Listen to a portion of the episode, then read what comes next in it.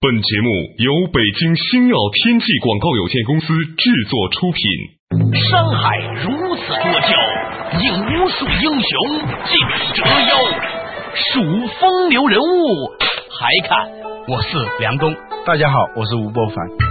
两个男人孕育五年，梁东吴伯凡帮你坐着打通经济生活任督二脉，东吴相对论。好戏马上开场。做打通经济生活任督二脉，大家好，欢迎来到今天的东吴相对论，我是梁东，对面的依然是二十一世纪商业评论主编吴伯凡，吴伯凡你好。大家好，哎，之前呢，我们有一期节目里面讲到这个微博和这个 Facebook 的时候呢，我问了吴伯凡一个问题，老吴啊，为什么你不开微博呢？因为很多人在问，当时老吴呢就笑笑就推搪过去了。嗯但我觉得这个事情呢。不是那么简单，嗯，老吴其实从真正的深层处来讲，你为什么一直到现在还拒绝微博，还在抗拒着这样一个大的裹挟之外？其实抗拒说不上啊，嗯主要是畏惧。嗯，因为我看身边有很多这样的人啊，他们完全被微博所绑架，啊，微博控，不是说被别人绑架，最重要的是被自己内心的那一心魔个看不见的我给绑架了。嗯形成了一种对新的更新的这种信息和反馈的成瘾性依赖。嗯变成一种特殊的消费，像烟呐、酒啊，像这样的。刚开始是抱着那个玩一玩、赶时髦的那种心态，沾一沾，后来就沾上了。我是对这个东西有一种畏惧。嗯，作为一个常年的烟瘾受害者，是吧？嗯对你肯定也知道，万一真真的被裹挟进去，真的是很难戒掉。对，为什么人们会对新闻产生成瘾性依赖？接受大量的碎片化信息会对我们的思维方式产生何种影响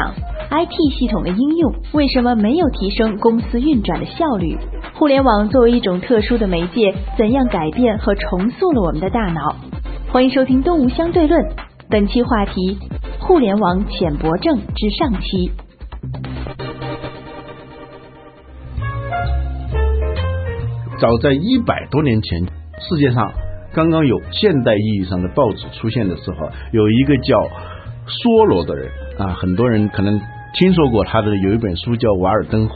他在这本书我以为这叫罗嗦呢。 嗯，这个梭罗呢，他说啊，新闻呢将成为人们的一种必不可少的消费品。人类渐渐的不再为吃的东西发愁，而对新闻产生这种强烈的饥饿感。不少人呢，对吃不吃早饭倒是无所谓，很多人都不吃早饭。对，但是呢，如果早晨不上上那个新闻网站、看一看新闻，总觉得这一天啊很不踏实，嗯就那样一种感觉。梭罗他形容这种状态，就是说有人吃了午饭，只睡了半个小时的午觉，醒来抬头便问有什么新闻，好像全人类都在为他放哨似的。他拿起报纸，报纸呢就很合他心意的。告诉他，在某条河上发现有一个人，他的眼睛被挖掉了，他却一点不在乎自己生活在这个世界的深不可测的大黑洞里，而自己的眼睛早就也被挖掉了。说真深刻 啊。说为什么中国现在没有哲学家呢？这哲学家都去哪儿了呢？这些话说的多么遥远呢、嗯啊！其实呢，我觉得在几个世纪之前，有很多的哲学家呢，他们对于由于技术革命、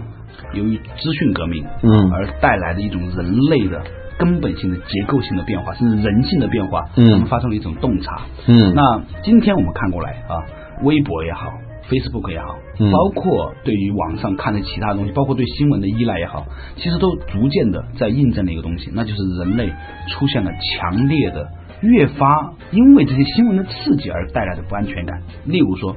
娜娜是吧？嗯，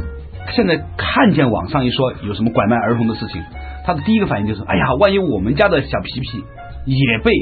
绑架了怎么办？然后呢，别的网站上就描述啊，那个小孩子被怎么虐待呀、什么的，割舌头割啊，舌头啊、硫酸泼脸呐、打断腿呀、诸如此类的时候呢，他会第一个时间想这个事情发生在我身上会怎么样，他就完全不能控制的要去想这些问题。嗯我相信很多在微博上最近的这些年轻的父母都会被卷入到这样的一种情境当中去。当然，它作为一个社会热点，唤起了很多的热情去救助那些被拐儿童，这是一个积极正向的。嗯但是反过来从另外一个点来看，你有没有发现现在人们被别人的故事所改造自己的生活，甚至自己的意向嗯。的那个影响是多么强大？这就是说，人们由于这种大量的碎片化的甚至说的有点不好听，就是垃圾化的这种信息啊，嗯所裹挟以后啊，你不由自主的对它产生一种依赖，这种依赖呢，使得你每天的大脑里头就像过马队一样的嗯不停的过，今天过，明天过，最后呢，你发现你的大脑里头寸草不生，嗯嗯，一个热点啊，很热很热，嗯热了那么一个星期、两个星期之后呢，就不热了。不热了，你过后再来想，自己毫无兴趣，但是你放心，过两天又有了。又新的热点。呃，新的热点就不停的用这些热点来占据你的大脑。呃，你自己真正想的问题、感受到的问题，其实是非常少的。这个点让我特别的觉得担心啊！嗯前段时间呢，不是这个热点讲那个拐卖儿童的事情嘛？嗯我当时就特别担忧，就是说，如果这个事情本来没有发生的时候，大家还觉得它这个事儿，但真的变成一个社会热点，大家天天在网上讨论，哇，周而复始，哪两三个礼拜，所有人都在转帖，都在评价这个事情的时候，过了一个月，再有人说谁谁哪个儿童被拐卖，谁谁谁怎么样的时候，居然大家都漠然了，嗯整个社会就像中了一个疫苗一样，嗯对这个事情产生免疫了，嗯这个才是真正的恐怖。很多年之前，那个时候我还是一个在广东某个电视台的嗯社会新闻记者，我很义愤填膺的去讲述了当时的珠江水的这个污染问题。因为我大学毕业生嘛，嗯结果当时我们那个节目监制就说，哎，这些事情我们十年前就已经报道过了，现在我都不想做了。嗯所以他们已经被免疫了，后来我也免疫了。当然今天运气好，由于亚运会的原因呢，广东的整个的珠江水岸做的不错了哈。但是呢，我却发现说一件一件的社会热点不公平的事情被点燃了之后，愤怒之后呢，其实社会是种上了疫苗的，这才是真正的悲哀。有时候曝光啊，其实就是遮蔽。嗯嗯，就好多曝光了以后，很强烈的这种刺激啊，嗯使得你过度关注。人对过度关注的东西，他过后都会有一种本能的回避这些东西，冷漠。对它导致的一种冷漠，对这个是另外一个话题了。我们要说的是，现在这种海量的信息冲击啊，对于我们的思维方式，对于我们的表达方式，对世界的对感知世界的感受，嗯产生一些什么样的影响？嗯，你你觉得会产生什么样的影响呢？我一直在思考这个问题嘛。嗯最近呢，我看了一本书，这本书刚刚在中国出版，是哈佛商学院的原主编叫尼古拉斯写的。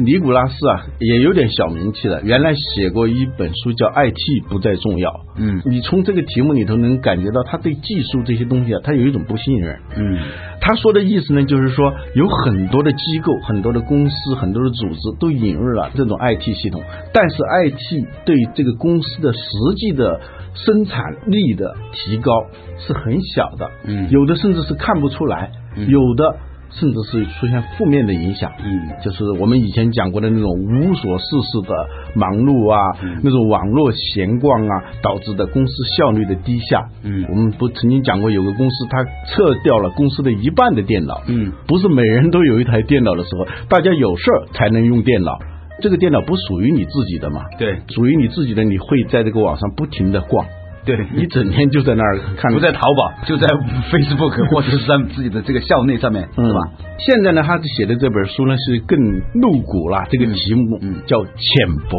哎，嗯这个尼古拉斯就是哈佛的前主编呢，他写的这个叫《浅薄》的书呢，一定是对当今的由于技术变革和资讯革命而带来的这个信息泛滥的一个对人性的一个关照。嗯，这种立场呢也不新鲜。嗯每当有新的技术出来的时候，总有一些站在这种精英文化的立场上的人，对对这种新技术产生一种抵触，以至于批判。是现吧在电视人都是传媒的精英人士 了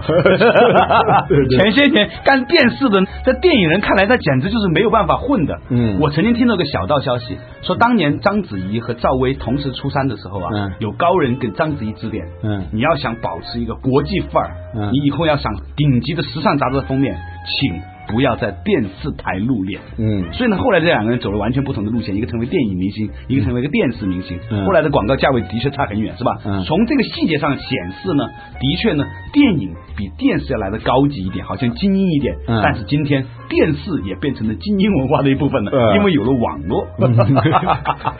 对这种观点、这种立场，还有一个专门的名称叫鲁德主义，就是嗯早期啊，英国工业革命初期的时候啊，嗯一些工人啊，他们认为整个社会的问题啊，全是由于机器造成的，嗯他们串通好了就去破坏机器，嗯把那个机器给拆了呀、砸了，用这样一种方式，可能是这个领头的人叫鲁德吧，后来就变成了一个专门的词叫鲁德主义，就是抵制新的技术、新的文明形态的一种情绪。嗯，有不少人呢认为这个尼古拉斯的这种观点呢，也是这种鲁德主义的这种立场啊，嗯拒绝新的东西，嗯站在一种古典文化、精英文化的立场上来看新文明、新技术的这些缺陷。但我自己看这个书呢，真的不是这种感觉。哎，他在这本书里面讲到了什么？他的主要观点是什么？他的核心的观点是，互联网作为一种特殊的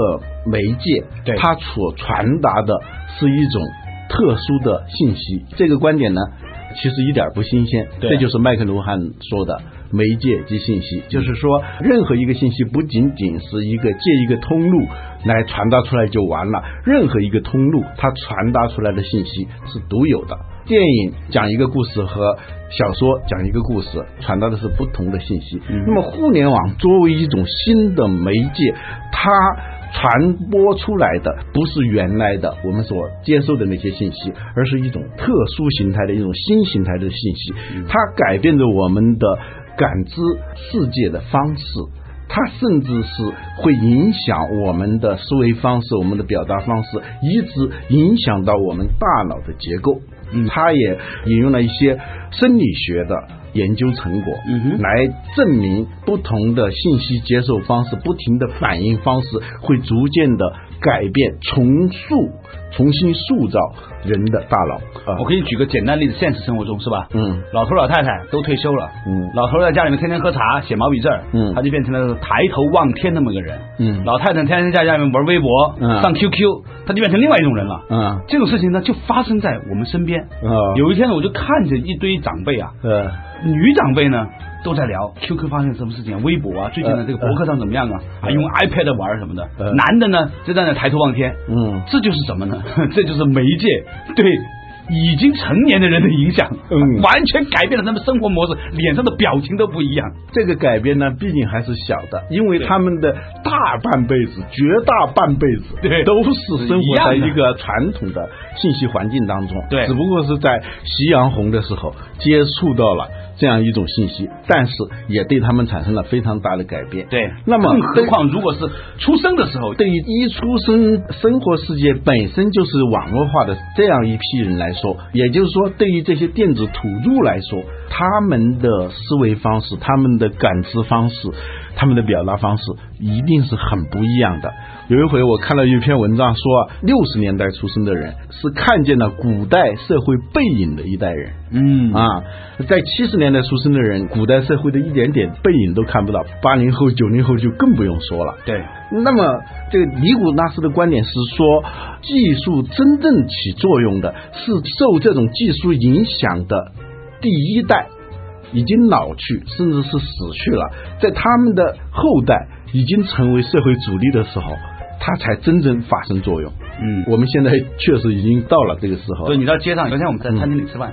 一堆小孩在玩那个 iTouch 和 iPad，嗯在玩各种游戏。嗯完全无视整个餐厅，就完全和我们小的时候在一堆人在一个餐厅上吃饭是不一样的。嗯，他们完全是坐在这里，但整个的灵魂和整个的注意力跟你们这群人是完全是不同的。嗯，而我们的小时候在吃饭的时候，那就是父母用以教育我集中时间啊，嗯耳提面命啊，嗯吃饭的时候如果夹了不是面前的这盘菜，飞向过河，夹到菜的另外一端，夹到别人脸前去了，嗯那被打的。嗯现在这种事情已经没有发生了了，嗯现在都是吃自己盘子里，父母都已经装好了，嗯所以。你刚刚举的这个例子呢，其实我觉得反映出来的就是技术变革会真正的会影响到一代人的整个的心智模式、大脑模式。嗯，那这个我模式是什么？稍事休息，马上继续回来。东吴相对论，互联网的出现为什么会导致人们患上注意力匮乏症？为什么说当信息不缺乏的时候，注意力就会缺乏？浅浏览和深阅读有什么区别？一旦浅浏览形成习惯，会对我们的心智模式乃至大脑结构产生什么影响？欢迎继续收听《东吴相对论》，本期话题：互联网浅薄症之上期。梁东吴不凡帮你坐着打通经济生活任督二脉，东吴相对论。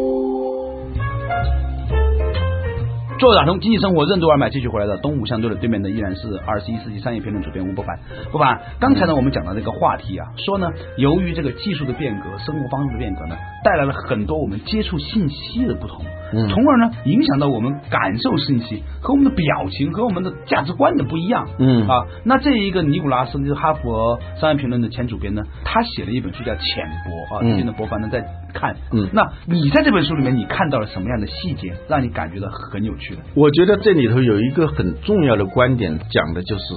由于互联网的出现，导致我们的注意力匮乏症。这个观点不是他提出来的，他是引用了一个叫赫伯特·西蒙的经济学家，在七十年代就提出来的这种注意力匮乏症。嗯嗯，匮乏症的特点呢是什么呢？就是我不需要去找信息，嗯是信息来找我，嗯不停的找我。嗯，躲无可躲。过去呢，就是寂寞，嗯就是那种梭罗说的那种，在林子里头，在瓦尔登湖边的那个树林里居住的时候，那样一种离群所居那种寂寞，它会把你的感受引向更深处的东西，让你去重新寂寞之中发现全新的自我。对，它就是一层层的挖，嗯像挖矿似的，一层层挖，发现你内在还有一些看不到的东西，嗯它会让你的注意力越来越集中，时间久了，你就会对着一片树叶看半天，对着一朵云彩看半天，你能够体会到在日常各种信息不匮乏的时候，你不会想到的一些事情啊，这个事情我在最上一次有印象的时候，在三十三年 前，我在我们幼儿园的大班厕所里面蹲着看对面的那块水泥上长得像马的一坨水泥，嗯我足足蹲了半个小时，我把这个马的前世今生的故事都编完了。这我印象很深刻，我四岁，嗯啊，四岁之后，我好像就再也没有花很长时间嗯盯着一件事情看很久的经历了。啊、你这故事我想起李敖哦说了一句很搞笑的话啊我们读的唐诗三百首了，对实际上全唐诗好几万首了啊有说是三万首，有说九万首的，嗯那么多诗歌。他说，之所以产生那么多的诗歌，而且那些几万首里头确实有不少经典的很天给大力的 啊、哎呀啊江流天地外，山色有吾宗，这种一千多年以后还能够打动人的这些东西，对啊呀、一啊枝红杏出墙来。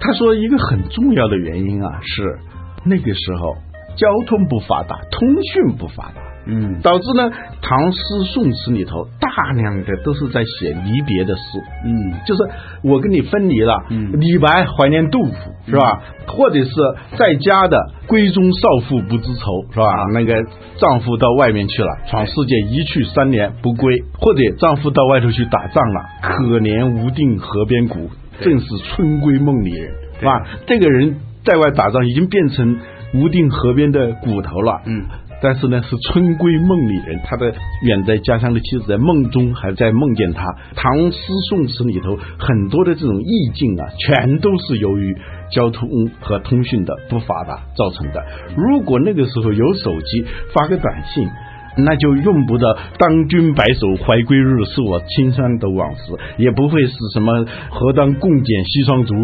却话巴山夜雨时”。哇，不童可能子的！功好好 哦 对这还一个人年轻人还真得背几首是吧？嗯要不然你都不知道到老的时候哪一个节目里面用得 上。 何当共剪西窗烛？它剪烛是什么？两个人坐在一起，对个着蜡面烛对哈，在一个啊停蜡电烛的晚上 不是聊着聊着那个蜡烛的那个灯芯儿烧的剩下了，啊，剪一下，剪一下啊，共剪西窗烛那种状态意境啊！如果是有通讯的话啊，是不可能的。现在还有四项电话了，三 G、四 G，对非得拍一下旁边有谁啊？嗯，这里头就说明一个什么东西呢？就是说，通信和信息传播渠道的过度发达以后，信息不缺乏的时候，注意力就会缺乏。嗯，嗯，这嗯这句话很 深刻，是吧？很深刻，很深刻。人们呢，就是每天的接受方式呢，就是今天我要想些什么事儿，啊我要做些什么事儿，不需要你来计划的。对打开电脑，条件反射就行了。啊，对，看那些新闻标题嘛，你一条条的那么念。有一回我把一家新闻门户网站的那个新闻标题就那么念一遍，哎，我就觉得哦哦，原来好像是很不相关的那些新闻标题，变成了一首很怪味儿的朦 胧诗。 它没有什么关联，但但是摆在一起，摆在一起的时形候，成了蒙太奇效应。呃，实际上又产生了一种意味，这个意味就是我们现在的。这种生存状况，嗯其实是谁谁谁，你家新生孩子了，谁谁谁怀孕了，跟我们其实一点关系都没有。对但是他每天要用这样的一些信息来占据你，嗯让你去关心，让你去为他操心，姚晨啊离婚关你什么关系嘛，是 吧？没有姚晨，你都不知道有个凌潇肃的人。那天我正好在广州嘛，看着《南方都市报》 嗯居然用头版头条很大一版《嗯贵报》系里面的哈、呃去报道一个这样的一个人离婚，人家是合法离婚的，嗯公正、公开、公 平的就离婚，这么一个简单的事情，没有任何新闻细节，嗯哎搞那么大。我说，哎呀，南方报系怎么这样？一摊开，《广州日报》也是这 样，世界就是这样。嗯，对，我做过一个统计，每个新闻门户网站的头十条新闻重复率是百分之六十多，六十三点几，当其如果实都是一样的。对，当这些网站的编辑互相再跳槽几次之后，就可以百分之一百了。他 们发稿之前互相通知一下。对对对 对啊，嗯，这个时候呢，就是我们阅读的方式啊是不一样的。你有没有这种体会？有时候吃饭的时候，很无聊的时候啊，嗯假如在一个餐厅里头有一张旧报纸在那个餐桌上，你很无聊了，就会很认真的读。对啊，啊，那都读的翻来倒去的，尤其在飞机上，在飞机上也是这样的，啊、所以对飞对机。上那些品质很差的报纸，你会看到更多的东西。嗯我有一次只有一张报纸，连中缝都看完了， 哇，真昏的！我发现看了很多东西嗯对，大部分都都是国企单身男嗯，家里有矿有别墅还有车，而且呢离异无子女嗯，全都是这样的人哦，嗯哪有那么多人呢？ 当信息像高压水龙头喷过来的时候，你用不着认真的去读了嘛。这样呢，它已经不叫阅读了。嗯，我们说有深阅读嗯，有浅阅读。对现在连浅阅读都算不上，浅阅读你还得读啊，从头到尾再读啊，不过脑子的读一遍啊对，不需要。现在叫从深阅读到浅阅读到浅浏览。嗯嗯，浅浏览这个方式，时间久了就变成你感受世界的方式。就手机报的嘛，一个标题，今天新闻讲完了，对，你看一个人，你看一件事情，你跟人接触的时候，基本最后都逐渐逐渐形成一种定式。浅浏览对一个人、嗯对一个事情都是浅浏览的，嗯这是个什么东西就完了、嗯啊！我们以前讲到过，小孩儿看世界和我们看世界的最大的不一样啊，嗯是我们知道它是个什么东西就完了嘛，嗯这是一块石头，这是一片树叶，这是一个水泥的斑点，是吧？水泥上的一个水形成的印，让你去在那儿看看半个小时。浅浏览和深阅读的最大的不一样就在这里头。嗯时间长了以后呢，尼古拉斯说他改变的是我们内在的这种思维模式、心智模式，而且人的进化过程当中啊，你感受的方式不一样，那他的内在的构造也就不一样。对，鸟神希望就比较活跃，嗯真诚希望就不那么活跃。嗯打个比喻啊，嗯但是我理解呢，的确是这个样子的。比如说，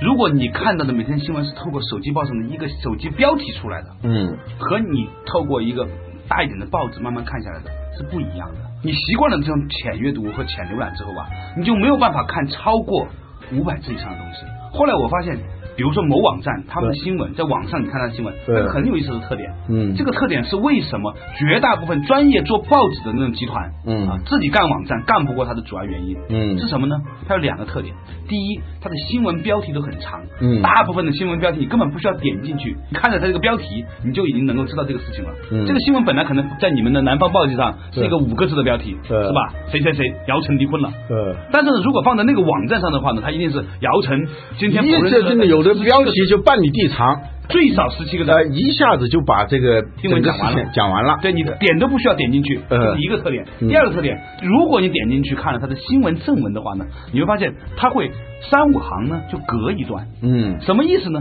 实际上我们大部分的人呐、已经没有办法在电脑上看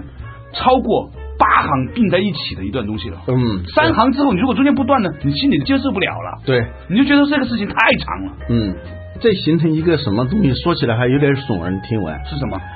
最后导致精神分裂。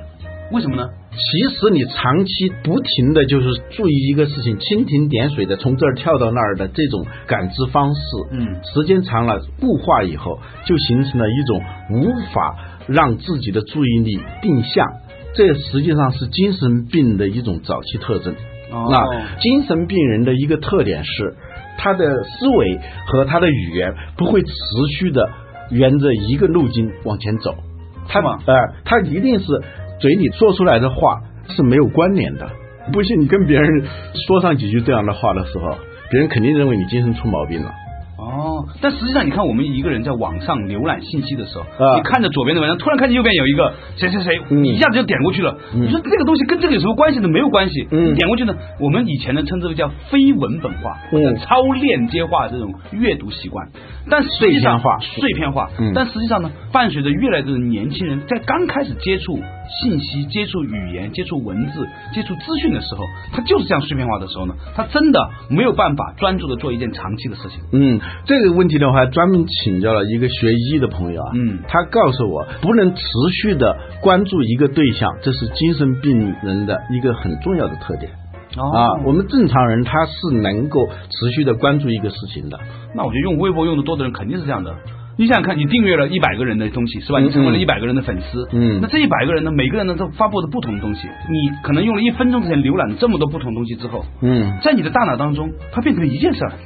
把所有混杂的东西混成一件事儿，嗯最后只是形成一个综合印象，嗯但是你无法长期持续的在某一个信息点上去深入，啊最后你就变得只能用两个字来形容嘛，嗯浅薄。嗯，这个浅薄呢，说起来有点文化霸权主义、精英霸权主义的味道。你凭什么？你读了几本书你就说别人浅薄别人浅薄是吧？它确实不好听，但是尼古拉斯他说这种浅薄是一个中性词，嗯就是比较浅的、比较薄的一种状态。这种状态呢，不仅仅是说是我们现在所看到的各种信息的形态，呃，最重要的是它改变我们的心性品质。这一个观点啊，让我想起了我在有一本书里头看到的一个场景。这个场景到底是什么呢？我们明天同一时间再和大家分享。感谢大家收听今天的《东吴相对论》，再见。虚拟的网络信息刺激为什么会令现实生活产生乏味感？什么是电脑脸？为什么信息时代人们的反应越来越冷漠，表情越来越稀缺？为什么说沉思是创新、同情心、深厚情感和健全人格的基础？为什么说游手好闲的学习并不比学习游手好闲好？信息超载为什么会导致心灵污染？明天同一时间，欢迎继续收听《东吴相对论：互联网浅薄症之下期》。